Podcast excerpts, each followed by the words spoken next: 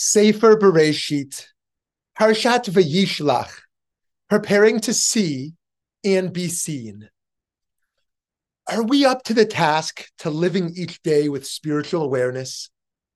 Are we prepared to live morally, ready to be called upon?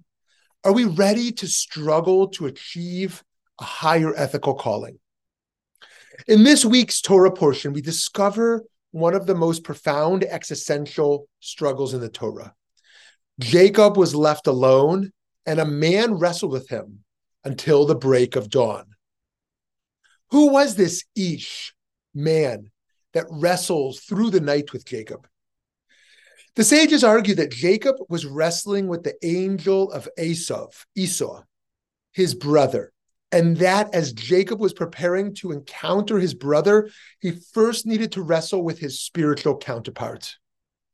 From a different perspective, Rambam and Ramban argue as to whether this was an actual physical wrestling or an inner spiritual existential type of experience. Was he wrestling with his own internal self or with an external force?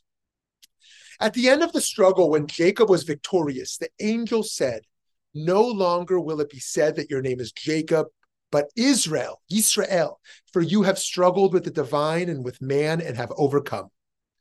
With this powerful verse, the Torah teaches us that, that to be a Jew, to be a part of Israel, means to struggle with God and with other people for what is true and for what is good. To be called Israel means to be one who struggles for meaning, for purpose, to reach for God and to strive to improve the ethical and spiritual fabric of our lives. Many today are trying to sell us true religion, all wrapped up with a perfect bow. If we just submit to their perfect truths, then we've made it. But Judaism, as we learn from our great forefather Jacob, is more about the journey than the destination, more about the struggle than the answer more about the search for truth than the perfect achievement of truth, which only God can know. We are asked to be humble rather than certain. We are called upon to be inquisitive rather than confident. Jacob demands in the end that the angel give him a bracha, give him a blessing. Jacob's struggle was not merely about intellectual curiosity, arrogance, or self interest. He wanted a lasting connection with God in his pursuit for justice and holiness. And so he wanted an eternal blessing. In the end of the struggle, Jacob says, I have seen God face to face, similar to Moses. To see God is to wrestle existentially with the core of our being, our source of responsibility and our purpose, and yet also to become transparent, to return to God, and to share one's deepest inner being and motives before the gates of heaven. Emmanuel Levinas, the great 20th century French Jewish philosopher, wrote The encounter with the face, the most vulnerable part of another person, imposes infinite obligations on the one who opens him, herself, to the encounter. To wrestle with God and to look at God face to face means to accept upon oneself infinite obligations. It could be that the greatest inhibition for us modern 21st century Jews to truly come to God is our fear of being seen and our fear of becoming responsible before we have autonomously chosen a task and understood it fully. Jacob's victorious wrestling with God should give us hope that if we engage in battle spiritually and ethically, that we too can come to see the face of God. We will need to learn and prepare, but together we can persevere a journey of lifelong learning and seeking to fulfill a higher calling. The reason that most engage in adventure sports such as rock climbing, car racing, bungee jumping, skydiving, I believe is not so much the actual love for these activities, but the unmatched power they have to awaken an individual to the present. No one is worried about paying their taxes when falling out of a plane at a high velocity, nor is one considering their morning meeting when one false step could lead to a plunge over a mountain cliff. Some think this thrill is the way to give life meaning. Contrary to this thrill seeking approach, we must embrace that we are already bursting with life potential at every moment.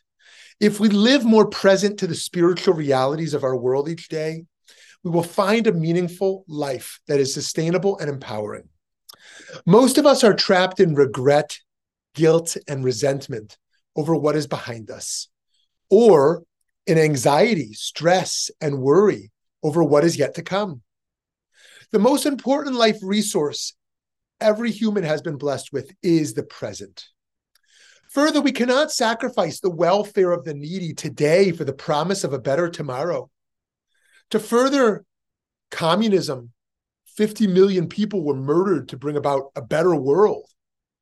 Redemption starts today, not tomorrow, and the present can't be neglected. To be responsible for the nowness for the now necessitates that we must ensure a healthy inner life.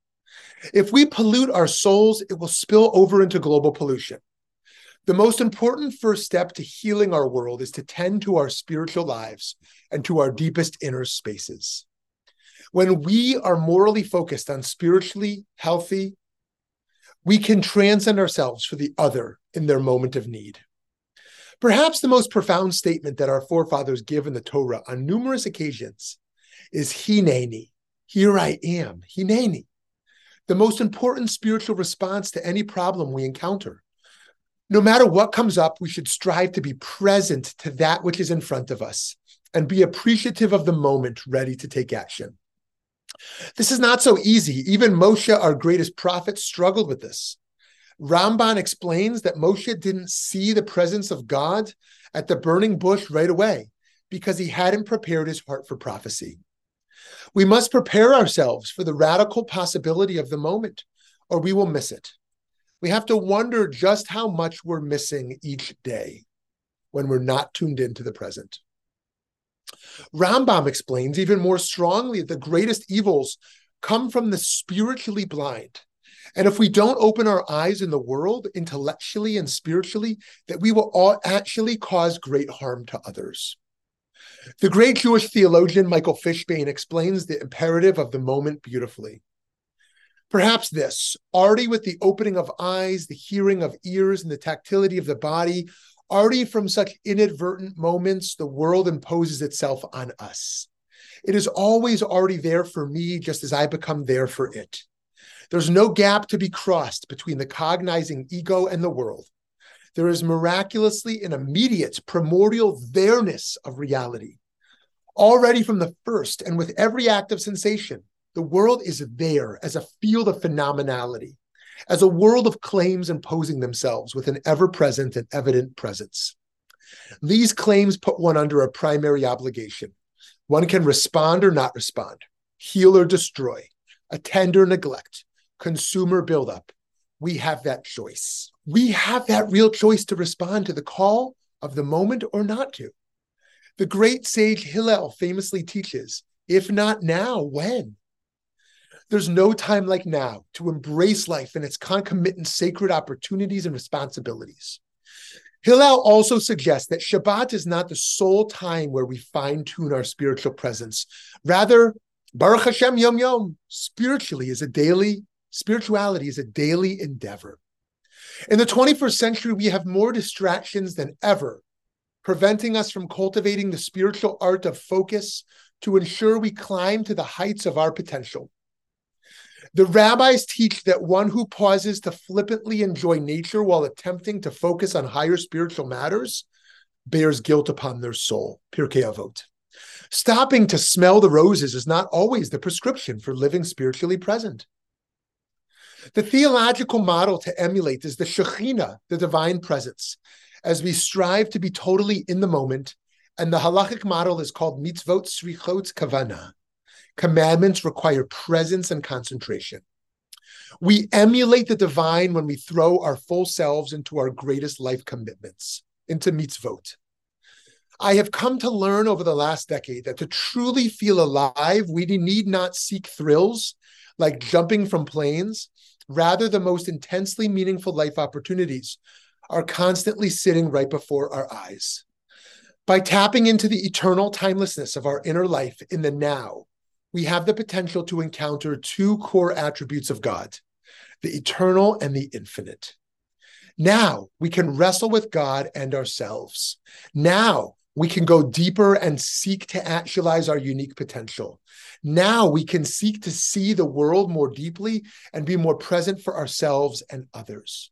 There's no time like now to start living in the now.